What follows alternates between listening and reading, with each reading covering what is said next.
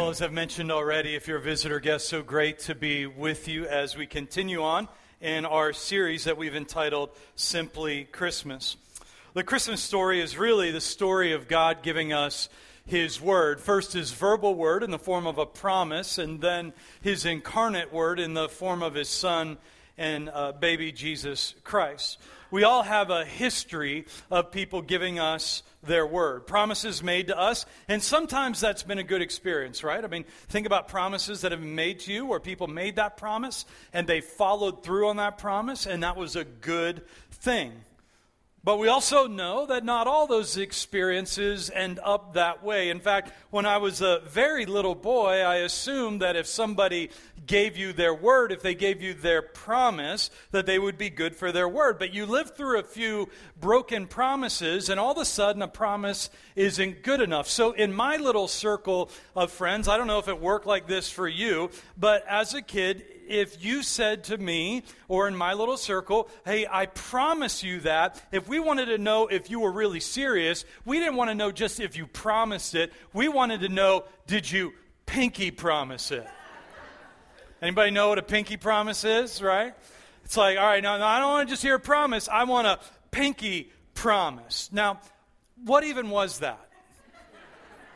Like, are we really thinking that the other person is thinking, well, listen, um, I was going to break my promise, but now that you made me latch pinkies, I guess I will follow through on my word. So there was a promise, there was a pinky promise, and then again, just my little circle of friends, though I think probably some other little circles of boys had this as well. We had the highest form of a promise guarantee, which was a spit shake, right? You spit on your hand and you shake, right? I mean, you have to be really serious about your word if you're going to spit on your hand and mingle your spit with a spit shake, right? So we had all sorts of defenses built up because we knew that a promise a promise might not be good enough to be trusted. Maybe it was that they changed their mind. Maybe they made a promise that they just didn't have the power to deliver upon. We grow up and we become adults, and our pinky promises and spit shakes are just called by different words like prenuptials and contracts filled with fine print. Verizon promises if you come to their store that they'll give you a free iPhone. You go to the store and you say, I would like my free iPhone. And what do they say? They say, well, that's I mean, that's what we promised in the advertisement, but that's not what we meant. You got to read the fine print. When we said free, what we meant by free was $1,000 paid over time with lots of extra fees attached. The good news of Christmas is that God is not like Verizon.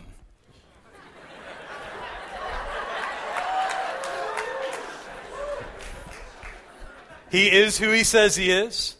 He will do what he promises to do. No fine print, no pinky promise, no spit shake needed.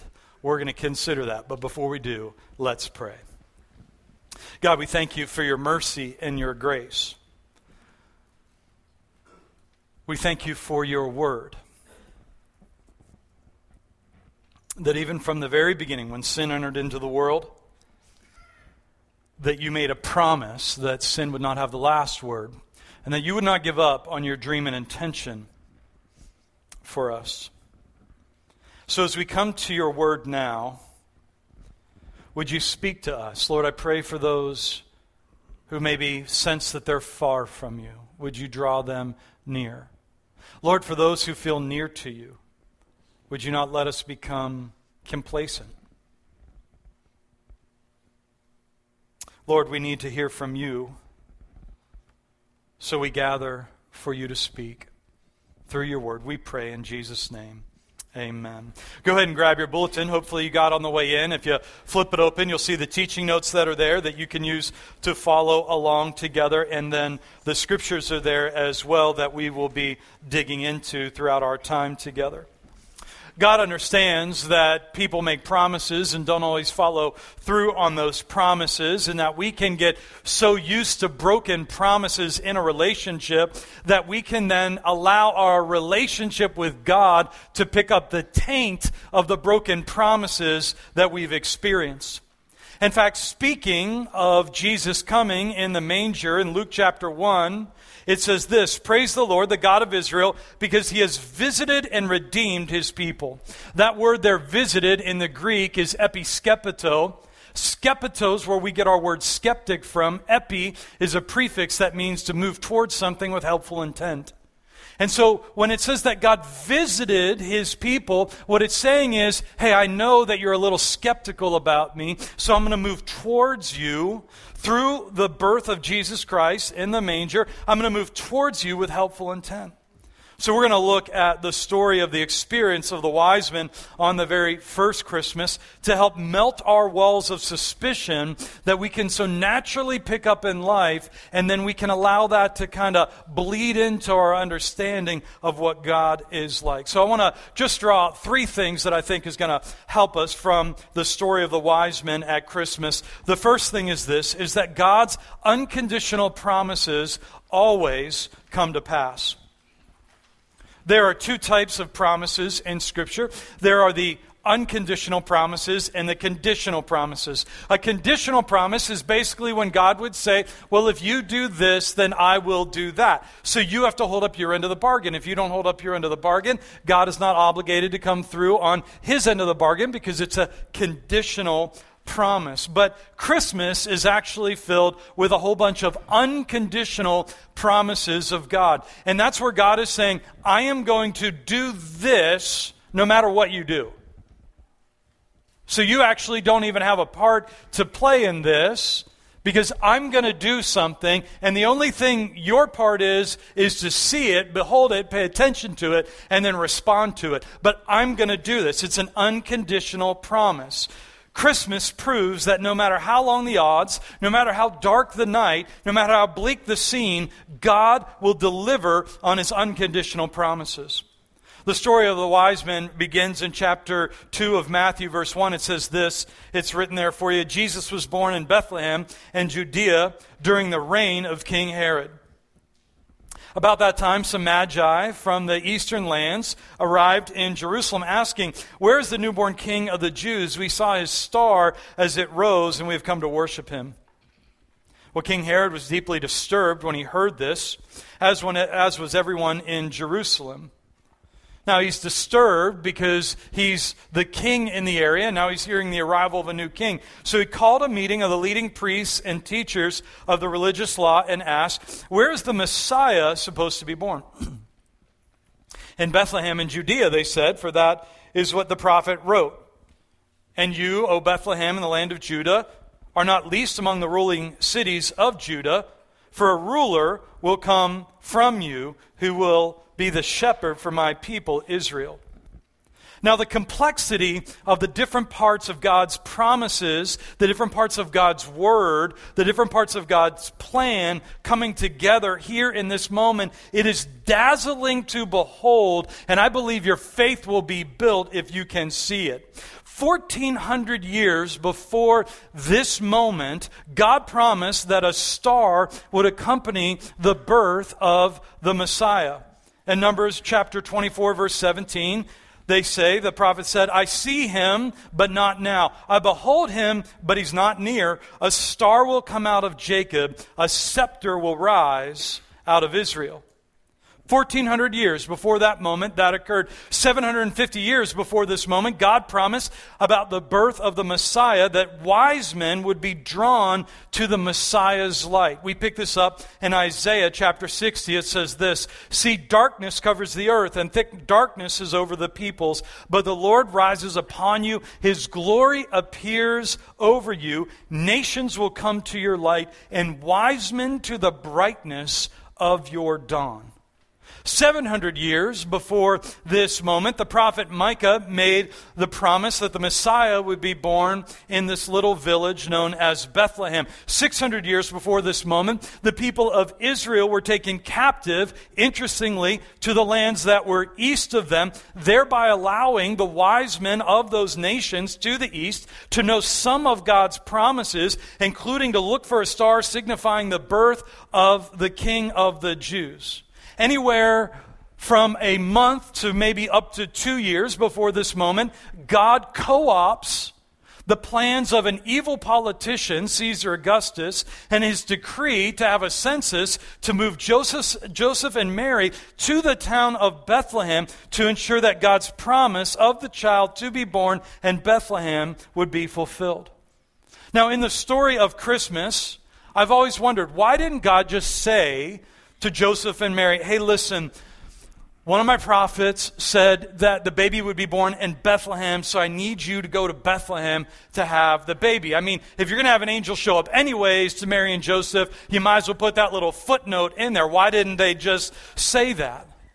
I think the reasoning why is God is saying, I can use anyone and anything to fulfill my purposes because when I, God, make an unconditional promise, when I give my word, there is nothing and there is no one that can stop my promise from being fulfilled. I only gave you a few of the unconditional promises that were made throughout the Old Testament. In fact, there are over 48, somewhere between 48 and 64, depending on what you count as a major promise made by God in the Old Testament concerning the historical facts of where and how the Messiah would be born. There was a statistician a number of years ago who calculated what the odds of these 48 major prophecies all being fulfilled in one person, what would the odds be that they would all be fulfilled just by chance? Because they were all fulfilled in the birth of Christ. It is a number that is so large, there is actually no word for it in the English language. Now, let me put this in perspective for you. The number of atoms in the observable universe is the number one with 80 zeros after it. So that's, that's the number of atoms in the observable known universe. That's the number right there, okay? The odds of the events of Christmas uh, and, the, and the fulfillment of these 48 major prophecies happening purely by chance are a number with a 1, not with 80 zeros, because that would just be the known number of atoms in the universe, but a 1 with 484 zeros after it. That's what that number looks like. In other words, what this means is that imagine a universe that's five and a half times the size of our current universe, and imagine that you were blindfolded and told you get one shot to go and pick one particular atom out of all of the atoms out of this universe that's five and a half times the size of the universe that we live in, and the chance of you picking that one particular atom by chance is the same chance that all of these 48 major prophecies were fulfilled simply by chance in Jesus' birth. If you say, well, I, I, just think it all happened by luck, I think it all happened by chance, you, my friend, actually have more faith in chance and luck than I have in a God who orders the universe. At Christmas, God is saying, When I give you my unconditional promise, it'll come to pass just as I said it would, no matter how long the odds. In fact, I'll stack the odds against me so that whenever it comes to pass, you'll know that I have come as the episkepto. I've come towards the skeptics to give you what you need to believe that I will do what I say I will do and I will come through on my unconditional promises. No matter how long the odds, no fine print, pinky promises, or spit shakes needed for that to happen. The second thing we see from this story is this is that just because we are waiting doesn't mean God is not working. You feel like you have an area in your life like God, where I'm waiting. What are you doing? Are you doing anything? Do you see me, God? God had made several dozen unconditional promises about a coming Messiah, but then God went silent. In fact, for 400 years, immediately prior to the birth of Christ, there were no more promises, there were no more prophets. 400 years. Think about that for a moment. That is older than the, the, uh, the age of our country. 400 years. People lived and died with no additional promises. And so, as that began to happen, people began to think, see, he's abandoned us. I mean, look, all those promises, I mean, that was back then, but this is now. Times have changed. That's not really what God meant, anyways. How can we know that God's word is even relevant today? That's what they began to say. See, when you become suspicious of God's word, you are inviting darkness to envelop you. And here's the problem if you sit in the dark long enough, your eyes adjust to the dark and you become comfortable navigating dark places. You begin to think that you were designed to live in the dark, that your soul was designed to experience darkness, that your world was designed to be a place of darkness. And the worst part is that you can become so deceived that we can think that we have the light when in fact we don't. You can tell when this is happening whenever people begin to celebrate sin as a good and positive thing.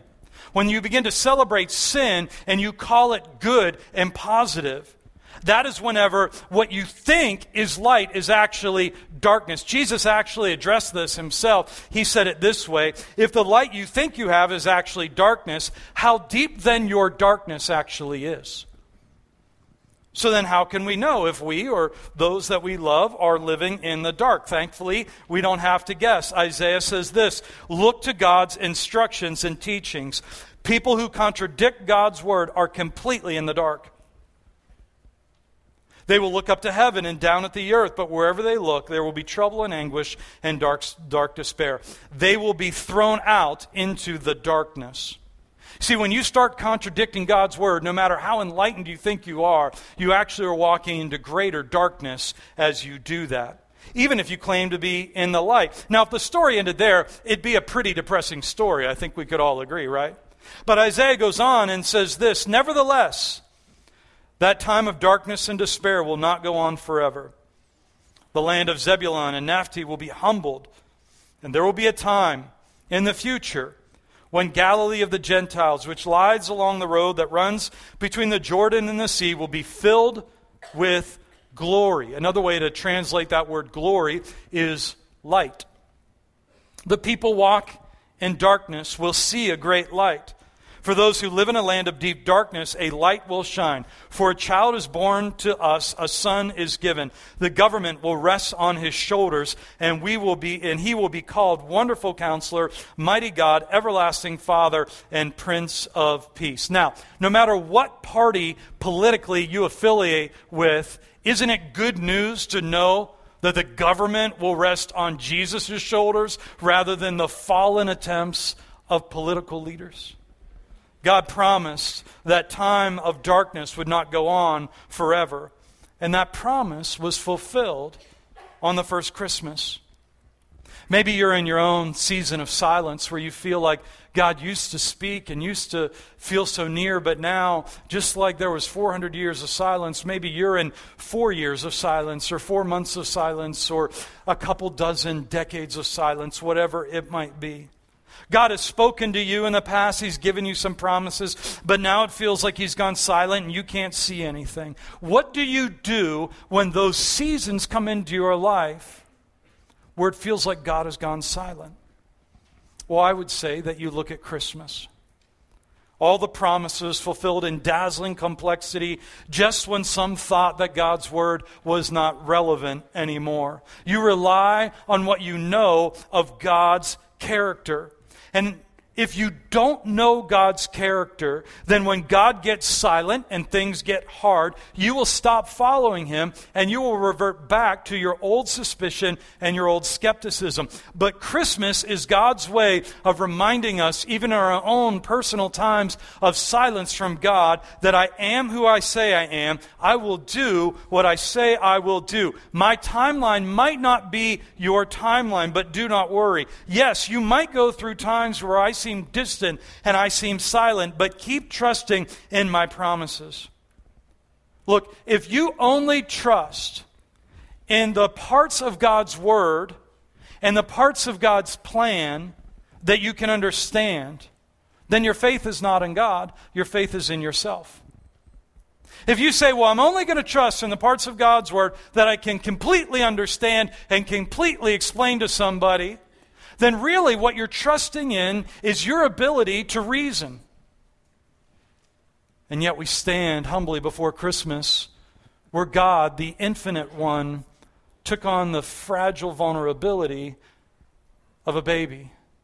There's mystery here, there's wonder here, and we stand in awe of it.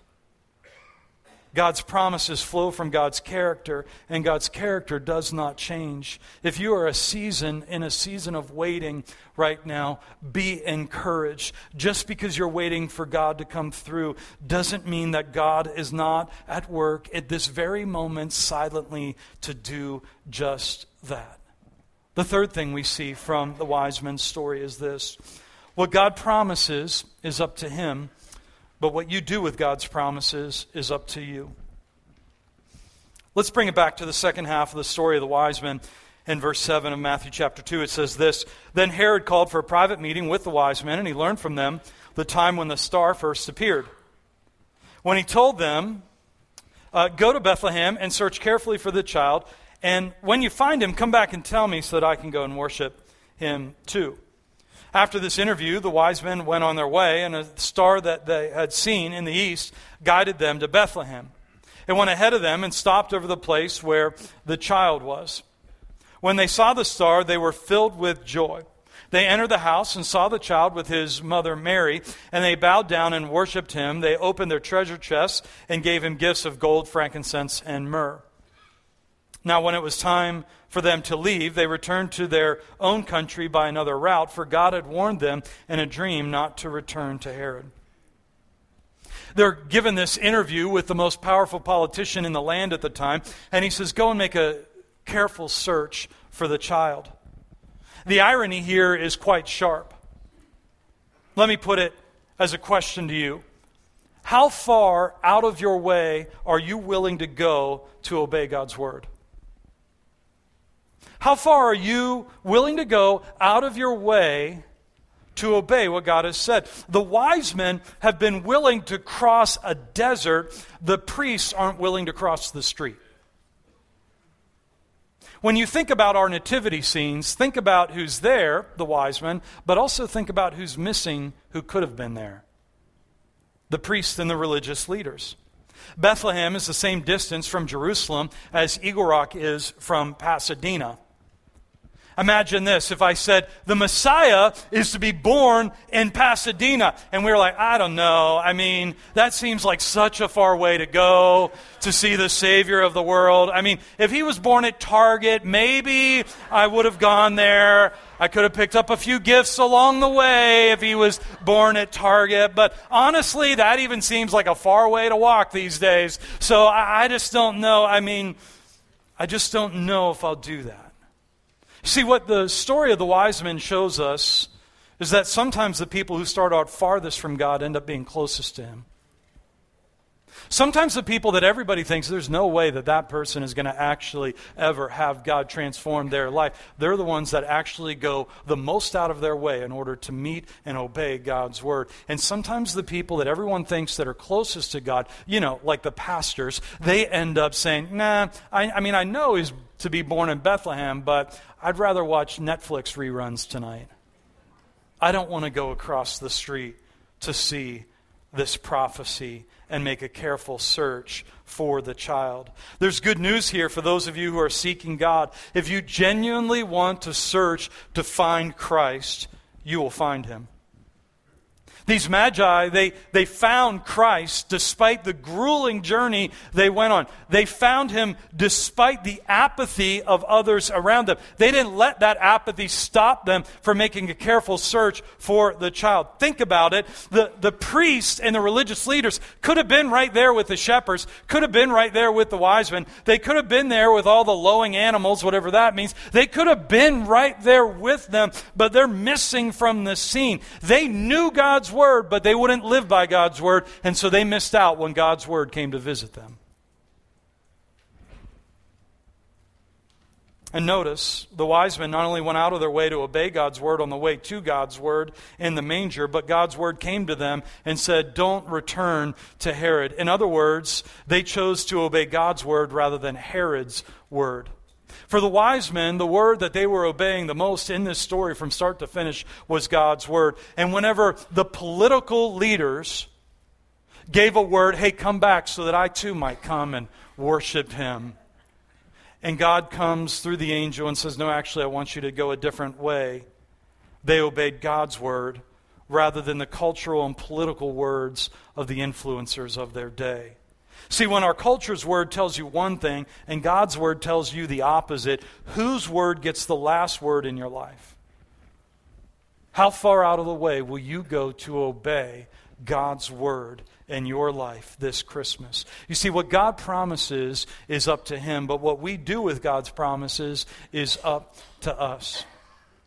Christmas always reminds me of this curious story of an author of Dorothy L. Sayers. True story. She was renowned as a writer, best known for her mystery novels and short story, stories. She was also one of the first women to graduate from Oxford University. And if you've never heard of her, never read any of her uh, work, her most famous character was an English aristocrat and an amateur sleuth named, named uh, Lord Peter Wimsey. And throughout her novels, that she had written a series of these novels, uh, Lord Peter Wimsey solves all sorts of mysteries as he goes through these uh, different journeys. But about halfway through Sayers' series of novels, the single Peter is introduced to a female character by the name of Harriet Vane. And what's curious about Harriet Vane is that she's a writer of detective fiction who also, in the detective fiction she's writing, happens to be one of the first women to graduate from Oxford University. After she and Peter meet and solve a couple mysteries together, they fall in love and they live happily ever after. And many people have looked at that and they have said that it seems as if Dorothy L. Sayers looked into the world that she had created and looked at the man that she had created and she fell in love with him.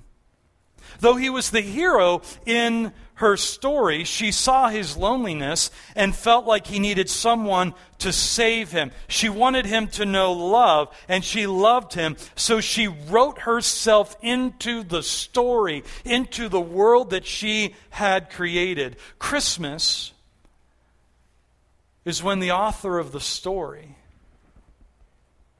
makes good on his promise to write himself into the story. Why? Why would he do that? Because he looked into the world that he had created, which now had become distorted, fallen, and disfigured by our suspicion over whether God actually exists or is good or can be trusted. He wrote himself into the story to save us from our suspicion, from our sin, to save us from the skepticism that if God is in existence. He's distant. He can't be trusted. He can't be known. And he certainly isn't loving. He wrote himself into the story so that we could see him fulfill all of his unconditional promises, so that we might have a basis to trust him on all of the conditional promises that he offers us by his goodness. He wrote himself into the story on that very first Christmas so that we could trust all of his promises that are yet to be fulfilled in the future. In fact, as God's word tells us, for all of God's promises have been fulfilled in Christ with a resounding yes, and through Christ our amen, which means yes, ascends to God for his glory. Will you pray with me? As we're just kind of have a space of prayer, I want you to hear some of God's promises to you this Christmas.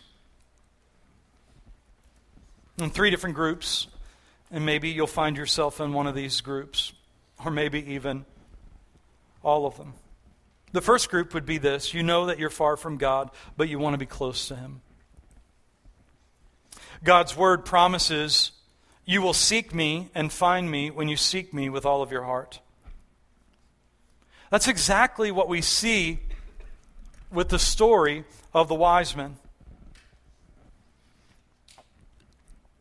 They start out farthest from God geographically with the least amount of knowledge about God's promises. And yet they're the ones that end up closest to Him by the time the story unfolds. Maybe for you, you could just say, God, I, I know I'm far from you. I know it. I feel it. I sense it. The things I've done, the things I've said and thought. But God, I'm seeking you. And I want to do it with all of my heart. Teach me how to seek you and find you with all of my heart. Now, the wise men, they had to set aside time and effort to seek Christ. But they did so trusting that God would lead them, and that's what happened. And it can happen to you too. If you trust God's promise that if you seek Him with all of your heart, you will find Him, it can happen to you. God with us was decided at the first Christmas, but us with God can only be decided one life at a time.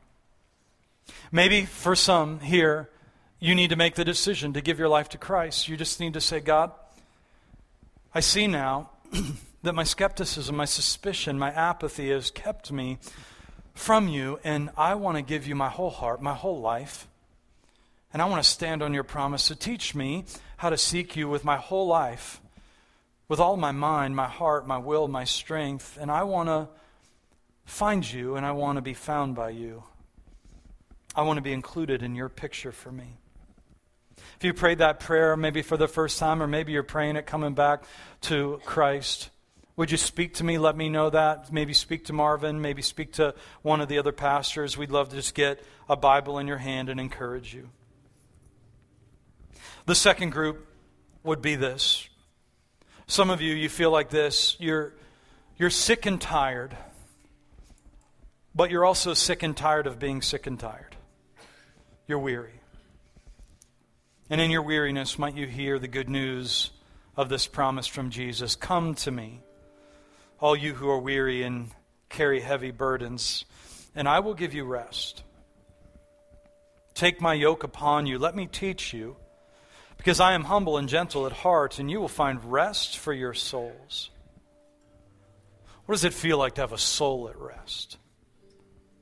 For my yoke is easy to bear, and the burden I give you is light. What heavy burden are you carrying that Christ doesn't want you to carry anymore? That He's inviting you to lay down and surrender to His providential and compassionate and comforting care. Will you let Him teach you how to live in a way of consistent surrender where you can find His promised rest for your soul? Come to me, He says. Maybe you just pray now and you say, God, I'm coming to you. I'm weary and I'm carrying heavy burdens, but I don't want to leave this place the same way that I came in, so I'm giving them to you. And teach me how to take on that humble and gentle and light yoke. And He'll do it.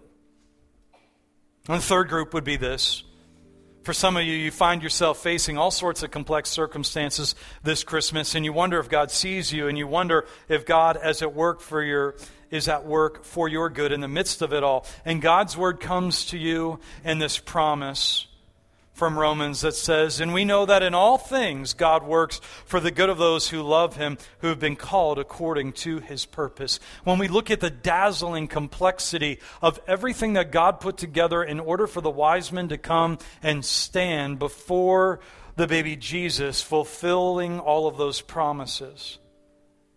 That's what we see with the wise men. What we see is that God was at work hundreds, even thousands of years before they were even born to bring together all the ingredients that would lead them to know and worship Christ.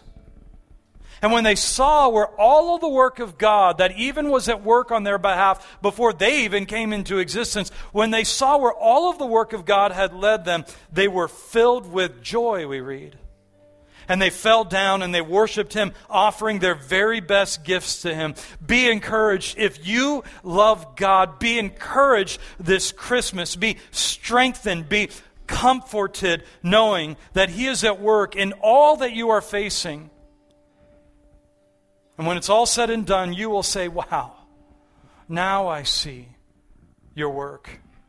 And it's good, just like you are and just like you promised to be. And I see now in those seasons of silence, when I was waiting, that doesn't mean you weren't working in all things for my good. So be encouraged. The God who is for you made good on his promise to show up at Christmas just as he said he would. And the God who showed up that way has promised that he will work in all things for your good as you love him and are called according to his purpose. No pinky promise, no spit shake needed, for this is God's word to us. Amen.